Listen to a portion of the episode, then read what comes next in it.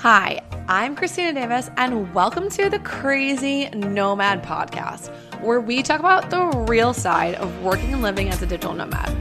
On this podcast, you will hear real insights and stories from actual digital nomads sharing what life is really like abroad, how they got here, what they do, and also all the funny, absolutely crazy, difficult, and ridiculous stories of those living outside of the normal 9 to 5. So get ready to be inspired, laugh with us, and learn from all of these crazy nomads. All right, everyone, welcome back to the Crazy Nomad podcast. We have another great episode today.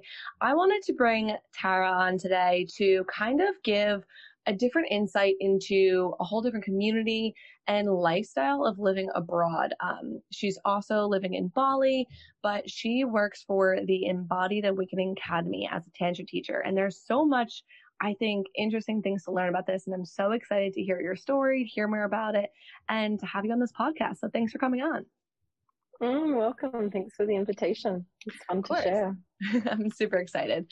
So, why don't you just give a little, tell us a little bit about yourself, give us a little background into kind of how you've gotten into where you are now and how you've gotten to Bali and a little glimpse of it all. Sure. Well, my background was actually 17 years as a marine ecologist in Australia. And then I came across Tantra, and I've been spiritually seeking my whole life and actually spending 10 years on and off in India, which was like my second home. And when I came across Tantra, for me, it was the missing piece.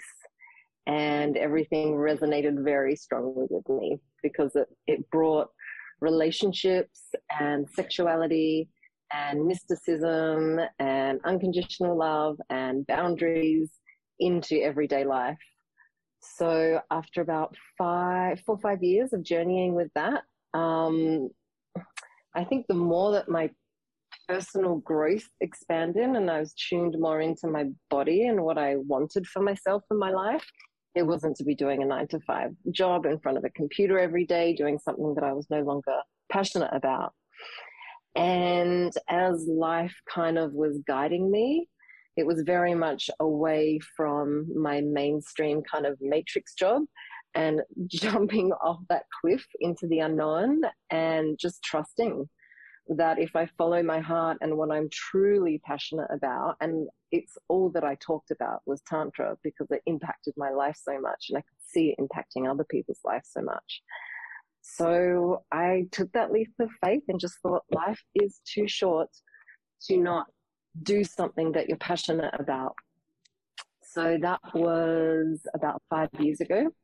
And I jumped off that cliff and left my job and within about a week started working for the academy. I didn't quite know what I was going to do or within what capacity, but I just knew I wanted to support Chantelle Raven, the founder of the academy, be involved as much as I could. And I guess fast forward five years from there, and a lot of the work we were doing in retreats were global and international. So pre COVID, we were traveling a lot to anywhere in the world that people would pretty much invite us and say, hey, our relationships suck. We're not connected to our sexuality. We're not in our power. What do we do? Because mainstream kind of healing modalities haven't worked. We get a lot of people saying that they've done psychology, psychiatry, counseling, NFT and and a lot of other kind of healing modalities, and they're still having the same shit come up. Um, so we get a lot of the people who are kind of like at the end of the run of their healing journey, going, "I might as well give this a go," and then they're like, "This is what I've been looking for my whole life," which yeah. was which was my story as well. Yeah, and then Bali, we had a retreat here with 63 people one week before COVID hit. We had to cancel. Oh, wow. That was interesting. I'm sure. and um, and I just decided to stay. It was the push that I needed to to to kind of live the dream that I wanted for myself, which was to live in Bali. I just thought I can't do that. Yeah. I need to stay in the safety of Australia but it kind of again life just kept guiding me and i think you know that's such an important part of people who choose this path of being digital nomads is like following the signs and following the flow, even if it means risking losing so called safety, I would call more security. Definitely. And I so think that here I am. Yeah. That risk is the big part of it. You know, so many people are afraid to take the risk, but at the other side of that risk and that fear is that great reward that you can have. So it's like, if there's even the smallest chance, I was tell that you can get everything you want, it's worth taking the risk. So it's awesome to hear your story. And I think that. Mm, I love that. Yeah. It aligns very much with a lot of the guests on here in terms of the fact that almost no one who came to Bali who I've interviewed ever intended on staying in Bali for a long period of time. So they came for like a month or two, and then they always come on like, yeah, I came for a short bit. I stayed for a year. I stayed for two years, and it has this welcoming community that I think is so awesome. Um, so it's great to just hear another story of someone who's you know gotten to experience it all. Yeah, and because I still was running um, a lot of limiting beliefs around money and around trust and surrender to life.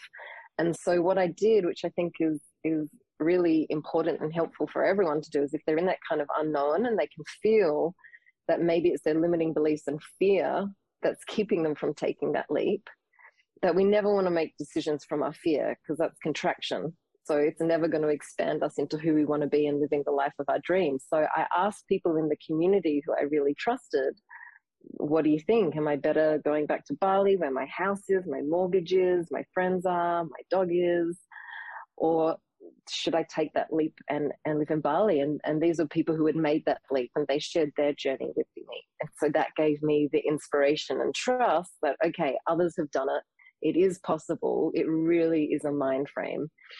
And, you know, I'd been working a lot with mindset and manifestation, and it was just that next leap off the cliff to kind of make that shift and, and commit to Bali. Yeah, that's so awesome. So I'd love to know, like, from a very basic term for people who don't know really anything about Tantra, like, what is it exactly? What does it entail for someone who really doesn't know? There's two main parts to Tantra. And the first one is inner union. And the second part is sacred union. And inner union is the relationship with yourself. So a lot of people are unaware that we have masculine and feminine energies within us. Mm-hmm. Every human being has masculine and feminine energy within us. And the premise of that is that we live in a reflective world. So, whatever we're experiencing in the outer masculine in relationships or the outer feminine in relationships is just reflecting parts of ourselves that are still not whole or complete.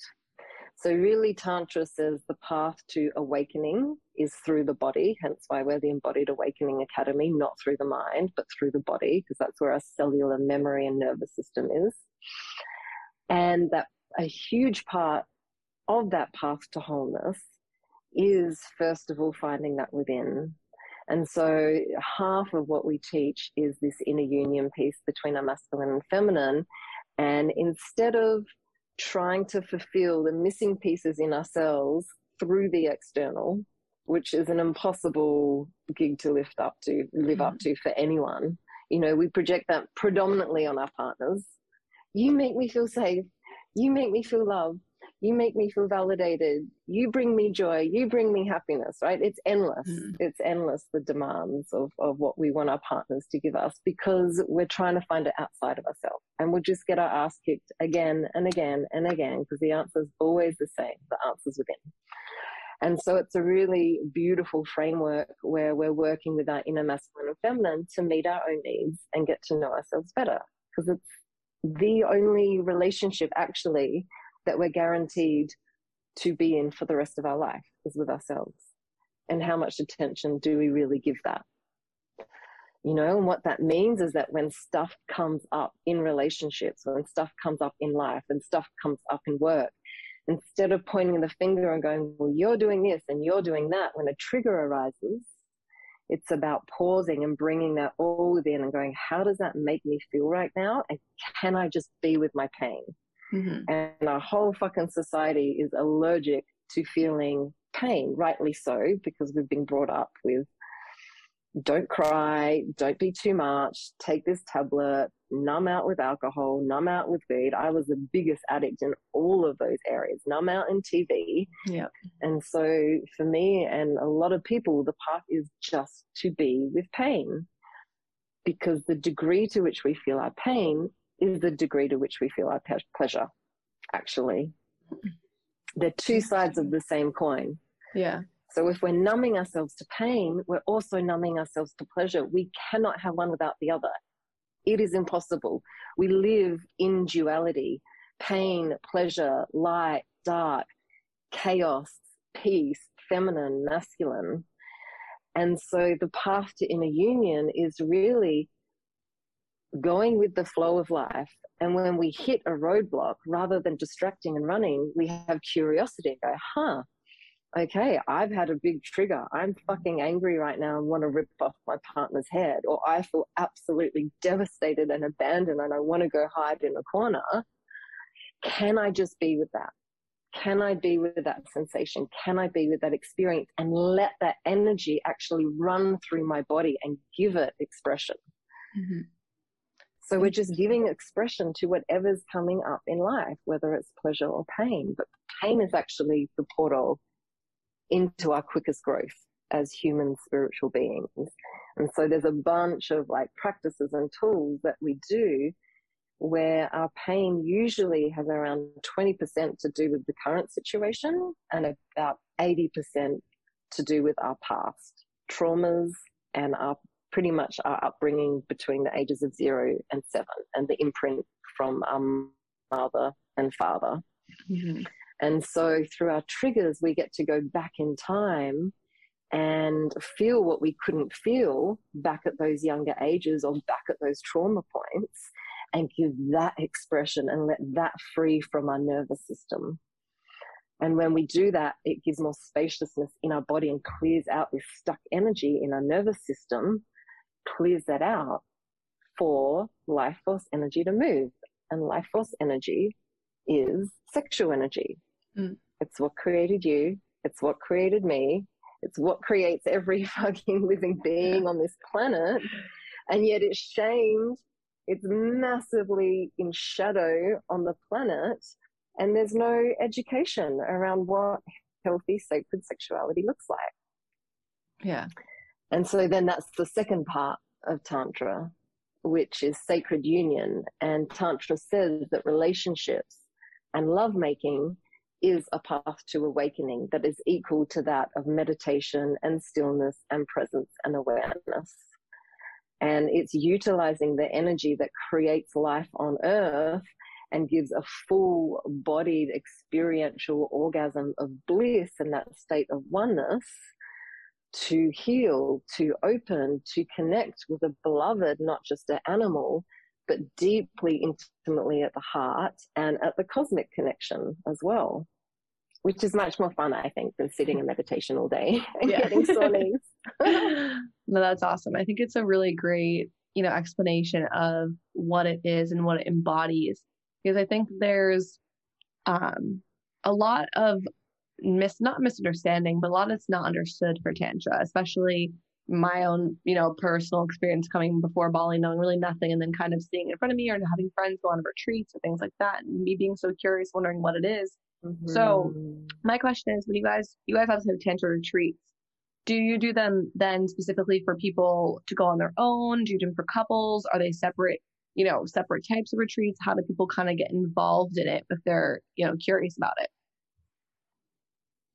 Yeah, most of our work is open to couples and singles because it applies to people either wanting to attract a relationship or people mm-hmm. in a relationship. And it's the same principles for everything. It's either, either, either like a preparation and clearing of the past to enter a healthy relationship, or it's clearing of the past and working with the emotional body and the energetic body to improve the relationship. So I think, you know, what you were talking into about the misconceptions around Tantra, it's, it's rightly so. Like there's, there's a lot of dodgy plant, tantra on the planet mm-hmm. as well. And, you know, it's a shame because that's then what gets kind of exposed and then talked about. But for example, at our retreats and workshops, there's no nudity, there's no genital touch. It isn't needed. And actually, majority of it is around the inner union piece and then energetics of connecting with other people in a like safety in a safe mm-hmm. environment is the number one kind of foundation for healing and for sexuality and for healing of past trauma is safety. So if that container isn't safe and there's sexual energy and emotional energy flying everywhere, then it misses it misses the whole point, in my opinion. Yeah. So what does a tantra retreat usually look like? Um, for someone who, you know, is interested in joining one or wondering kind of what it's about? What does it kind of entail once you're on it? Yeah, it it's essentially an environment where people get to explore themselves and maybe parts of their being that they haven't yet been able to access, where they go on a deeper journey with themselves. And they're looking at their emotional body and what's holding them back from opening their heart mm-hmm. and connecting to people in deeper, more intimate and vulnerable and honest ways. And they look at what's stopping them from communicating their needs or setting healthy boundaries in relationships and then they're looking at their sexuality and any fear, guilt, and shame that resides there, and they're working with clearing that. And then there's always beautiful paired practices that we do. Couples always stay together, and then singles get paired, and there's always different levels of connection that they can go mm-hmm. to. So boundaries and honest communication is key and the workshop environment gives people an opportunity to follow their nose of like nope i just want to sit and not have any physical touch mm-hmm. and follow their yeses and say hey i really vibe with you yeah i want to dive deeper into this practice with you within the container of no nudity and genital touch mm-hmm. and you know i just love it every every every workshop and retreat that we run the opening circle is like I'm shit scared. Majority of people, I don't know what I've gotten myself into. And at the end of it, it's like they came for one specific thing or maybe some curiosity. At the, the end of it, they're just like, this is, this is actually what I've been looking for. Mm-hmm. It's not just about relationships. It's not just about a sexuality. It's about a way of life that says yes to life rather than is in constant resistance to like, well, that shouldn't be happening. And I don't like that. And I don't like what that person said. And it's using every moment and every experience as an opportunity to clear the past and expand into more joy, into more love, into more freedom, into more passion. Mm-hmm. So yeah yeah we awesome. get a lot of happy people yeah i'm and i'm sure like i can only imagine i even my one of my friends who went to a tantra retreat in bali was like i showed up and i had no idea what i was doing. I had no idea what to expect. And she came out and she was like it was actually more than i ever imagined. It was something much more deep. And i think all of us were kind of like is it like a sex retreat? Like, what is it? Because everyone kind of has that misconception of it just being like the, you know, Kama Sutra mm. type ordeal within like a Tantra retreat. But she was trying to explain to us like it's so much deeper than just like that, even that aspect of the sexual part of it. She was like, the part just about me, I've been able to unlock and kind of work on was so amazing. Yeah, and I think the key point there that people really, really end up getting is that what happens inside the bedroom is always a reflection of what's happening outside the bedroom within the partnership and within their own lives. And so people who are kind of going straight for got to work on our sex life, there's a place for that for sure. And we definitely go into and address that.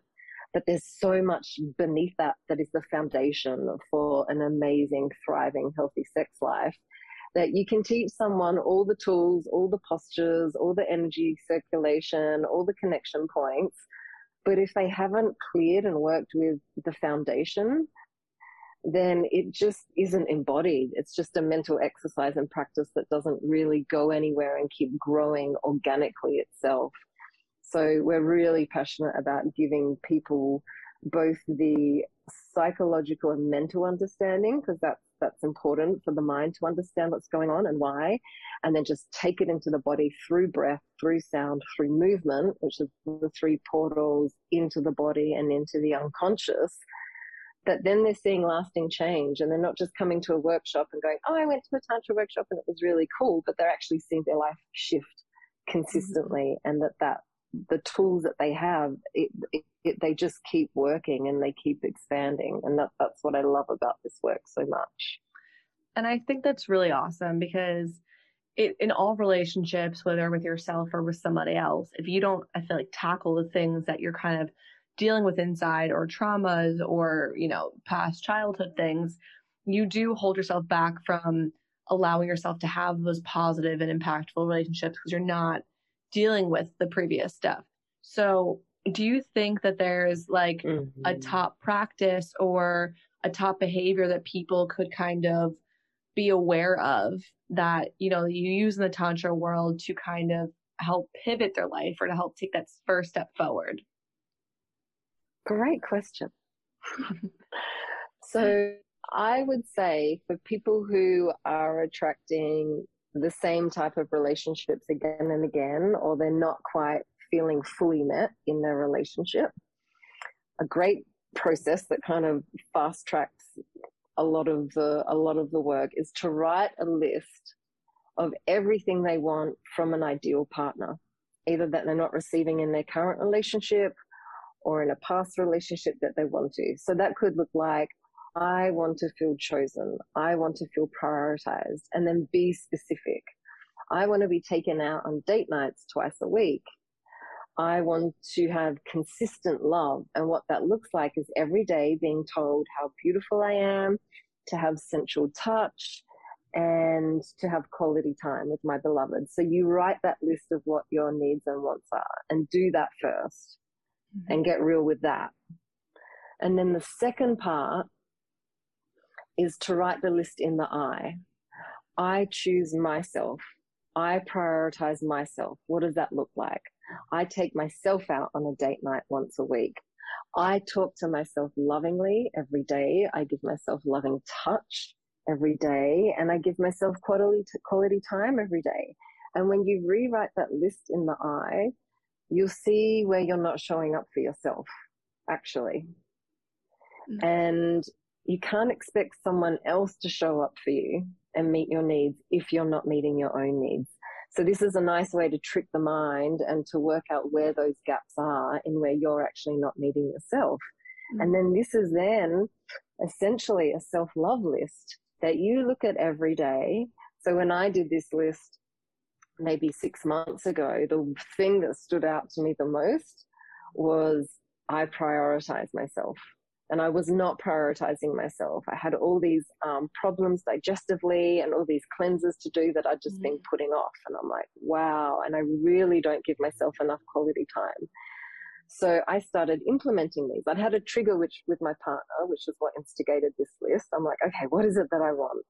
and then I turned it around and turned it within. And then I started meeting my own needs. And I prioritized myself. I was taking myself out once a week on a date night.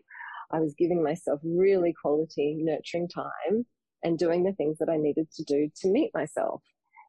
And he just started to move towards me in those areas that I want that I wanted him to, mm-hmm. that I desired him to naturally because he could feel me filling my own cup. And so it created more polarity, which is which is key in relationship. And then he started to move towards me in those areas. And I'm like, this stuff just works like magic. You do the inner work, the external reality changes. And if it doesn't change, and your partner then isn't meeting you in those areas, the other side of how this works is you're getting the actual embodied imprint of what it's like to have your needs met because mm-hmm. you're giving it to yourself.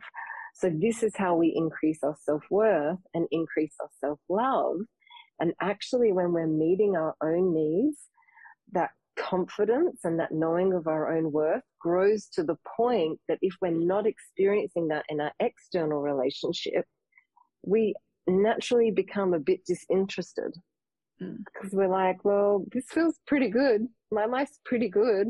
You know, I'm like prioritizing playtime with my girlfriends, hangouts. I'm inspired, and you're just being a bit lame. Yeah. and so then you have a conversation. And the other part is honestly communicating.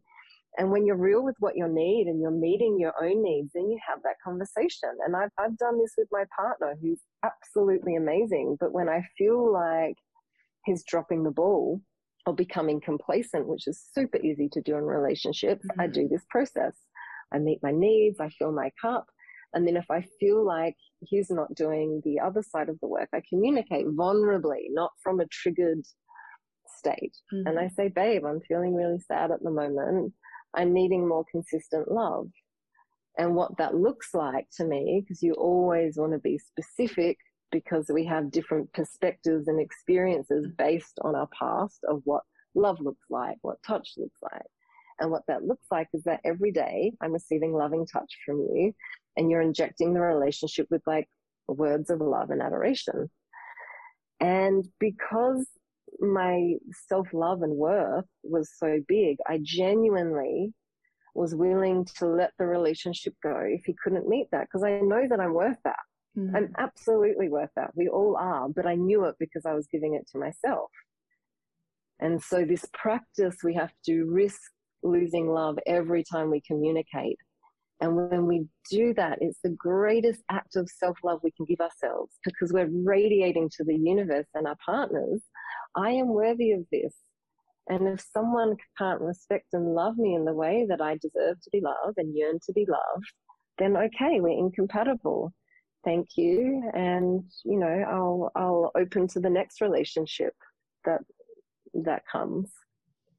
That's such an awesome way to kind of look at it. And I do think it's really important to have that self love piece because if you can't love yourself and you can't understand what you need, you can't expect someone else to know you know what it is that you really need mm-hmm. Um, mm-hmm. so another question i would have is for you know obviously there's like love languages and people show love in different ways and you know people get in relationships and maybe they're not kind of getting the love that they really deep down need but don't know how to you know talk to their partner about it or, or explain to their partner when the partner doesn't have the same love language. So how do you kind of go about working with couples who are trying to figure out how to express them like what they both need together to be able to you know increase their sex life or or make their relationship better or be more intimate? Um, what kind of practices or advice you know is there for people who are experiencing that? Because i know a lot of couples hit those walls at a certain point mm.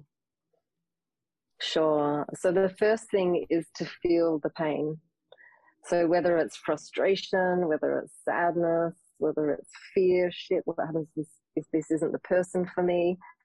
Whatever the feeling is that that brings up where you're not being met by your partner, let that run through your body. Number one, always feel what the contracted state is.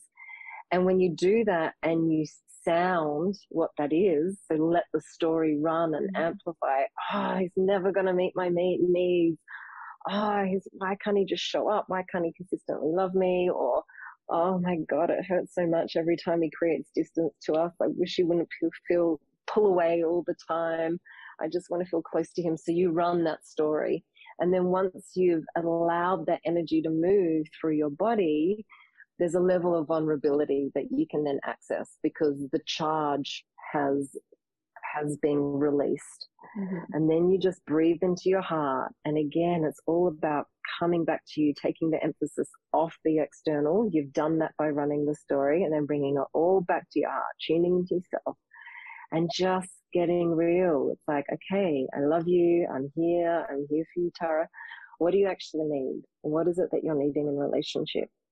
And get real with that. And it's like, I need to receive loving touch and be told beautiful words of affirmation every day mm-hmm. in some way.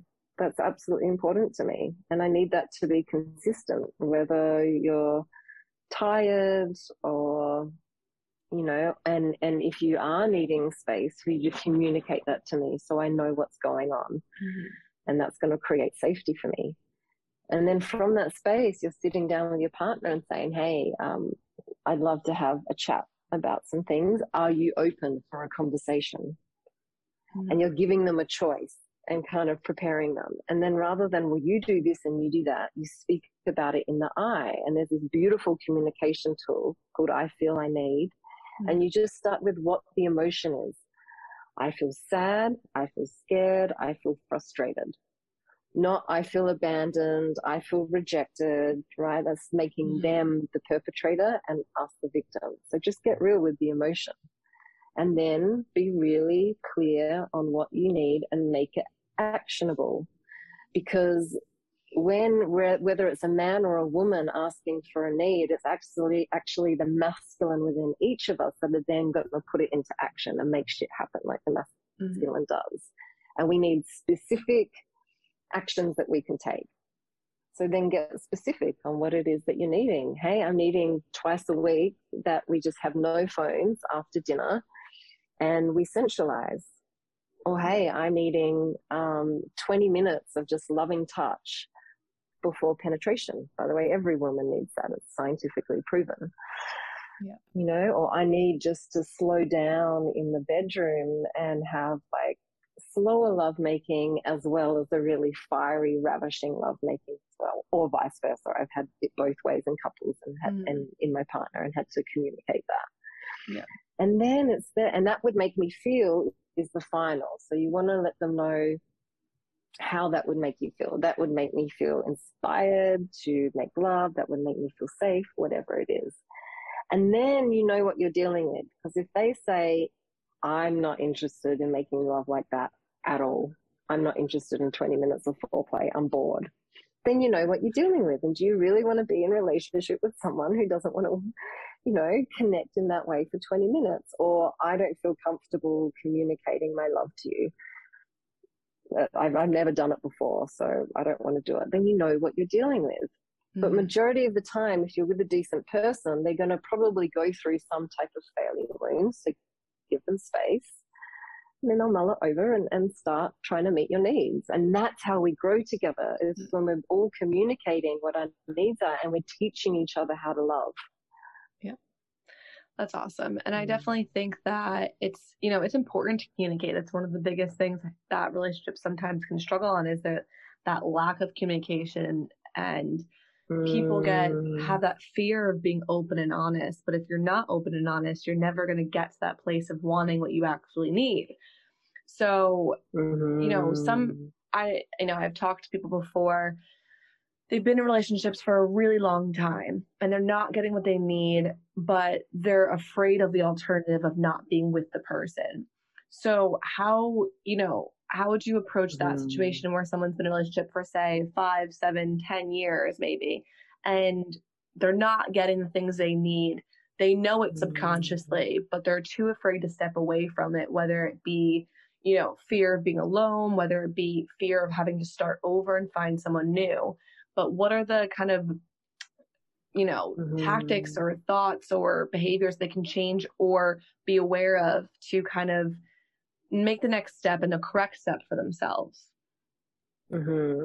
it's really letting yourself feel the fear of losing love which is what I said before, every time, even now, even though I've been practicing this for seven years every day and living this for seven years, I have to face the fear of losing love every time I communicate my needs. And to feel that, it means that when you're running the, the energy of the trigger and then you feel your needs, when you feel that nervousness of like, oh my God, I can't do this. What happens if it means we break up? Then you breathe that into your body and you run that energy through your body. So, whatever it is you're feeling, whatever fear it is, whatever block you're feeling, if it isn't expansive and is a feeling of love and aliveness and confidence and radiance, then it's fear. And fear just holds us back. So, all we need to do with the fear is not try and get rid of it, not try and change it, not neglect it or reject it, but just feel it. So mm. then we face the fear of losing love, which is the fear of being alone, which beneath that is the fear of death. And that's what it feels like. It feels like facing our death. I cannot survive without this. And I was in a 10 year marriage. And then my second marriage was a seven year marriage. And I didn't have these tools and my needs weren't met. But if, you know, what's interesting is if I knew what I knew now, communicated my needs and then gone through that growth process together, or the relationship would have dissolved probably within the first three to six months. Hmm. And so you face that and you run that fear because when you run that fear and you face the worst case scenario, you enter what I call the holy darkness. And the holy darkness is that place where you're just, you're in it. You've felt this worst case scenario fear. And then here I still am. And then that peace, there's, there's, there's a certain surrender that then comes and all the energy of this fear that's out there goes it's like whoa here i am and then that that truth comes in that remembering of truth of who we are that we're we're powerful beyond belief it's just the mind and the ego tells us that we aren't you know and then the then the, the positive reconditioning can come in which is that in my own relationship and every client that I've worked with, when the relationship's incompatible and dissolves, they attract something that always meets them to a higher level. That's always more evolved than the previous relationship. It's evolution. And as long as we're doing that inner work and feeling the fear and then communicating what we need because we know we're worth it, and it's still scary. It's still scary for me.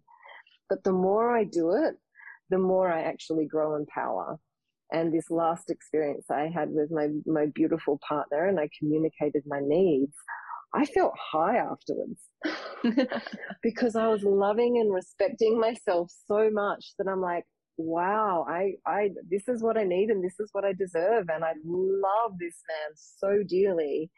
And I want to spend my life with this man and, and have a family together. But if my needs aren't being met, then we are incompatible. And I won't do that to myself or to him because there'll just be continued conflict. And it was just, mm-hmm. it was liberating, is what it was. And That's then he just showed up. And now I'm just like, wow, so glad I communicated that because all my needs are being met inside and outside the bedroom.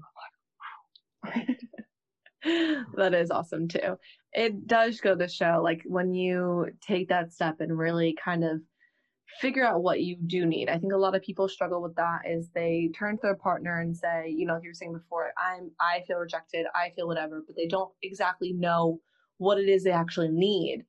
So it comes, I feel like a battle mm. of you're putting everything on someone without giving a solution or giving a change of behavior. Mm-hmm. Um, so it's difficult when you kind of try and have a conversation without understanding what it is that you actually need or want from the person to change. Um, but I'm curious for your take on this. A lot of, and this isn't everyone, and I'm not generalizing all men, but a lot of men I think struggle to kind of unlock that emotional side or unlock that side that it has a bit of feminine energy. And so they are that masculine man. And when you come to them and you say, my needs aren't being met, they, you know, it's like a defense. It's like you're questioning the masculinity or, or their, you know, that side of them. So how do you approach kind of situations with men who maybe aren't really as tapped into that side? Yeah, a few things. The first thing is communicating not from the mind, but from the body. Mm-hmm. And this makes all the difference because we're coming, when we're coming from the mind, there's still a level of um, projection, you could say, with a bit of finger pointing. But when they can feel our heart's longing and that we're just yearning for deeper connection and intimacy with them actually, then it takes that sting out of it and there's not as much room for the ego to feel defensive with it. And we're mm-hmm. leading by example through our emotional body as well. But essentially, their journey into their emotional body is their journey into, the, into their emotional body. So when we're doing the inner work, and when we get triggered, we're pausing and we're taking space and we're running that energy through our body and we're mm. beating pillows if we're angry and we're crying if we're sad. and then we show up with just our authentic, vulnerable expression, they're going to notice something different with us. And there's going to be more of an openness with them. The other thing is saying to them, is there anything that you're needing in relationship? And then seeing what they're needing as well. And they'll be like, needs what? What do you mean? you know, if they haven't, if they're not exposed to this, this way of conscious relating, but it's really then showing them that they can tune into what their needs are. And, and it's then giving them space you know, to go, okay, the failure wound's going to be triggered. They're probably going to retract and not then going into our love addict that then chases them and chases them and chases them and go, well, why you haven't told me doing connection with him. It's like, back off a little, give him some space, give him some time, let him move towards you.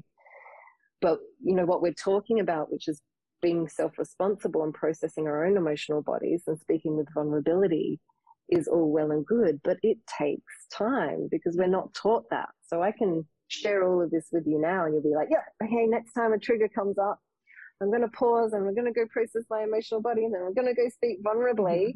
and when that trigger arises, we turn around and go, what did you just say to me? you know? yeah and then and then be in defense or say it in a way it's like oh i'm feeling really angry and i just need you to actually show up in the relationship and then i'll feel actually loved so you can use the tools as well and be in your trigger and shit around it at the same time so mm-hmm. Practice is key and you know with everything that we're talking about having a daily practice is essential because it's a reprogramming, it's a re education to go into the body and allow emotion to be felt and get to the vulnerability beneath the trigger, beneath the upset. And that's why, you know, like we do a one year Tantra practitioner training and all of our practitioners have to do a daily practice for a year before they do one on one sessions with their clients. Wow. And the same with our eight week courses. Like we have eight week courses on relationships, on sexuality, and on power and shadow work. And every one of them, I always get students going, Well, I want to click forward. It's like, no, you have to do eight weeks of your daily practice. Otherwise, you're wasting your money. Mm-hmm. So, whatever your daily practice is, whether it's yoga or meditation or dance or ice bath, add the emotional body in there as well mm-hmm. where you're just tuning in with breath sound and movement. It's as simple as breathing into the body, rocking the spine, and just giving a ah, just a sigh of what's alive for you in that moment. And then you're training the body that it's safe to express and feel whatever is alive for you in that moment. Mm. Uh, that's definitely awesome. I think super helpful for you know people who are in relationships or not, or trying to kind of get a hold of what they need. Um, and I know there's a lot of misconceptions about Tantra and what they believe, you know, to happen to be taught. So, in terms of the misconceptions in that like sexual relationship part of things, what does Tantra actually help you like learn or help you kind of uncover in the like sexual relationship side of things versus like what people might commonly think that tantra is actually like doing. They don't really know. Yeah. Yeah. Um, tantra is not about orgies and it's not about play parties and yep. it's not about polyamory. So that just takes out like a huge percentage of what people think tantra is. Yeah um so tantra in regards to sexuality is really saying that that inner union that we have between our masculine and feminine when we get to physically experience that with another we are physically the man is inside the woman.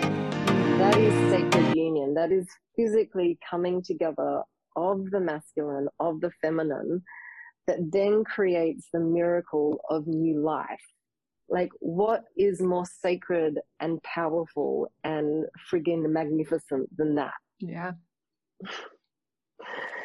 And unfortunately, on the planet, what we're up against is the two main schools of education, which is pornography, which is the majority of the work that we're doing with people actually is unconditioning that, which is an over exaggeration of sexual energy, mm-hmm. which has no reverence, and it just connects at at the animal and it's it's a horrible display of the lack of sacredness mm-hmm. within lovemaking. Not discrediting the animal. It's such an important part of Tantra is the physical juiciness, wild expression of like passion and fire yeah. and eroticism. But it's balanced with the animal, the heart, and the consciousness, what I mentioned earlier. Mm-hmm. And the other side is religion that says, that teaches abst- abstinence and brings in the fear and the guilt and the shame to do with to do with sexuality that says don't have sex. It's evil. It's sinful. Your genitals are disgusting. Don't touch yourself. And pretty much just have sex for procreation and that's it not for pleasure. So mm-hmm. don't feel pleasure. Yep and so they're the two energies that we're unconditioning so that's a huge part of it and then once we've released that actually sexual energy flows naturally through the body. So that's why with sacred sexuality, for example, we do, it's like an eight week self pleasure practice. Mm. And it really is just about tuning in to what your body needs and releasing feel guilt and shame from the nervous system and then exploring new ways of which we find pleasure. And Tantra slows everything down, everything down. So it becomes a meditation where the whole body is being activated. And, you know, we have pleasure receptors throughout our entire body. And the, the genitals are just one part.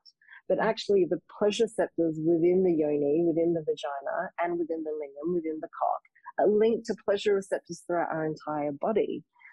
So what we're teaching is how to touch the body using different elemental touches, essentially earth, air, fire, water, wind, ether, to activate and enliven pleasure centers through the face, through the hair, through the neck, through the arms, through the legs, through the back, through the hips. And when we do that, what it means is that when we're activating the animal, we can breathe that pleasure and that orgasmic energy through the body because those pleasure receptors have been awakened. And you know, you hear about full bodied, multiple orgasmic. Mm-hmm. Really, all it is to simplify it is activating pleasure receptors around the body, breathing that energy up throughout all of the body rather than just activating the animal, having a five or ten second genital sneeze and then rolling over and cuddling. Like, it's such a small part of lovemaking. Yeah. And when you're doing that, you're then able to connect with your partner at the heart, you know, and you shouldn't be making love to someone who your heart isn't open to. And so when you're breathing the energy there, then you're in these like beautiful, almost teary moments of just love and adoration and bliss that you're connecting and inside each other and, and, and moving this beautiful, passionate energy together. And then when that gets breathed up to the third eye and the crown, we're bringing spirit in. Mm. God, grand organized design, whatever you want to call it, yeah. life force energy.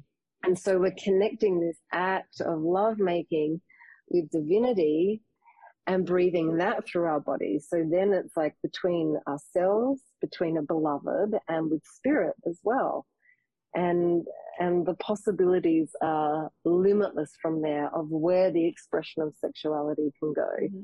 And I love it. We had a workshop on the weekend, the art of loving women. It was a men's workshop. And we were talking to the guys about how to awaken a woman's body and what happens outside the bedroom, inside the bedroom. And my partner ended up saying, guys, when you when you really listen and receive feedback from your women, and you don't take it personally and go into your failure end, and you actually, you know, do listen to what she's saying and, and, and meet her needs if that's in your truth to do so. He's like, what I found is that then it's like making love to five different women at once because she feels safe enough to express all the different sides of the feminine. I was like, that's a really good point because then there's that safety there so we can be in that beautiful, lover, flirtatious, flowing energy, but we can also be the wild woman. Mm-hmm. We can mm-hmm. also be the sacred slut.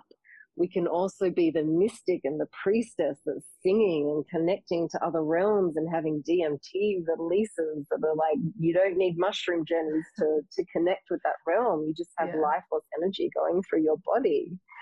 you know, and the warrior energy that's like growling and that primal ravishing energy. And then that beautiful erotic mother and father energy that can just hold in a beautiful embrace, barely moving. And then that king and queen energy where you're both just meeting each other as sovereign, powerful individuals. So love making tantrically is entering a mystery. And that's what we mm-hmm. teach people how to do is to get out of their minds into their body, express whatever's alive, whether it's pain or pleasure, and to move energy through their entire bodies. In That's, the nutshell. Yeah. and I love it. I think it's so, I think it's really interesting and, you know, a world that a lot of people should be more open to. And so if someone was, you know, listening to this or in general had an interest in Tantra, whether being alone or single or being with a couple, what do you think is the first step or the first kind of, you know, part they can take to learn about it, get involved, or join a community? Where would they look for it? How do they find it? And, you know, what are your kind of advice on getting started? I mean, I've obviously chosen the Embodied Awakening Academy mm-hmm. for a good reason because I believe yeah. in what it teaches and I find it's in total integrity. So I would be listening to the podcasts on the Embodied Awakening Academy. They're taken from all of our retreats. So there's like in workshop live experiences, mostly with Chantelle Raven teaching, a bit of mm-hmm. Aaron Kleineman, our other teacher, and myself. And they're just brilliant. They're so powerful. And so you're getting um, exposure to all the different teachings and see whether it's a fit for you. And then if it is a fit for you, um, then either through the academy or other or other tantra academies and schools, it's like read read descriptions of whether it's online course and you want to do longer trainings or whether you want to attend an event and feel into your body if you're a yes or a no. That would be my advice. Because yeah. if the mind's going, oh, I'm not like the body knows, the body holds all of our wisdom. And so many people we get to our events, it's just like, I just had a feeling I had to be there and I didn't understand why. So trust your body that it leads you in the right direction. That's awesome. Of what and, you're needing. Yeah, I love all of that. Um, I think you've been able to kind of enlighten me, I'm sure enlightened all the people who are listening to kind of what, you know, what is actually involved, what the work is like and how it could really help you, whether you are single or with a partner, in kind of just opening your world more. So if people wanted to, you know, get involved, find you or the academy, how would someone contact you or reach out to you? So either on Instagram at Tara Meegan with a double E for Meegan, um, or Embodied Awakening Academy. But essentially, the website has all of our details, and there are brilliant eight week courses. Like, if someone's really struggling with relationships with themselves and then mm-hmm. outer relationships, it's all of Chantelle Raven's teachings on Tantra to do with relationships. And then she's done the same for sacred sexuality, and then she's done the same for Ignite Your Power, and then which is all around looking at our self sabotaging patterns. And then she's done the same for soul centered business. Um, and they're, they're game changers. They're like eight weeks of diving into embodiment practices in the safety of your own home and teachings. And then there's one on one sessions. So they're really helpful for people who just want to dive specifically into their, what their issue is and what they're wanting to resolve. Um, again, with all of our details on the mm. website. And then there's in person events, which are just, they can be scarier for people, but you know, like everyone comes out the other side just saying, I'm so glad I did that. Because when we're all collectively sharing pain and opening to pleasure, then huge, huge growth and expansion happens. That's awesome. Do you guys have any upcoming retreats or events if people are in the Bali area? Because I know I do have some Bali listeners, or even worldwide that um, people could, you know, join. Yeah, at the moment, I've got two women's workshops coming up this weekend in Bali. One's Wholeness Experience, which is an archetypal journey on Saturday. And Sunday is Feminine Wisdom Codes, which is what to not do and what to do in the dating phase and in relationships it's, it's, great. I love this content. Yeah. Um, and then I've got a one week beckoning retreat coming up that Raven, Chantelle Raven's also running in Australia in about a week's time. And I'll be running mine last week of June, which is a seven day initiation for women into all the archetypes that I was just mentioning mm-hmm. that can come out in the bedroom and how to integrate them with looking at the shadows of them and um, the unhealthy expression of them, and then embodying the healthy expression of them. That's amazing. Um, well, for anyone listening, and then I run fundamentals of tantra as well. We run that actually in Australia and mm. Bali quite regularly, which is a great introduction two day workshop for men and women. Amazing, love it. Um, I think there's so many great opportunities for people to be involved. Anyone's listening and wants to reach out to Tara or reach out to the academy or join the event, I really like I suggest you definitely do. It's a opening a whole new door, something that I definitely would love to kind of, you know, dip my toe in and see how it is at one point, just to kind of, you know, unlock that part of yourself as well. Um, but thank you so much for coming on. It's been great having you. You gave such great mm. insights and teachings and a real um, great look at what Tantra really is. So thank you so much. Thank you. And I appreciate your questions. Everyone, I was like, ah, yeah. Straight to the point. Straight to the core. awesome. Well, thanks again for coming on. Everyone, keep listening. More wonderful episodes from the Crazy Nomad.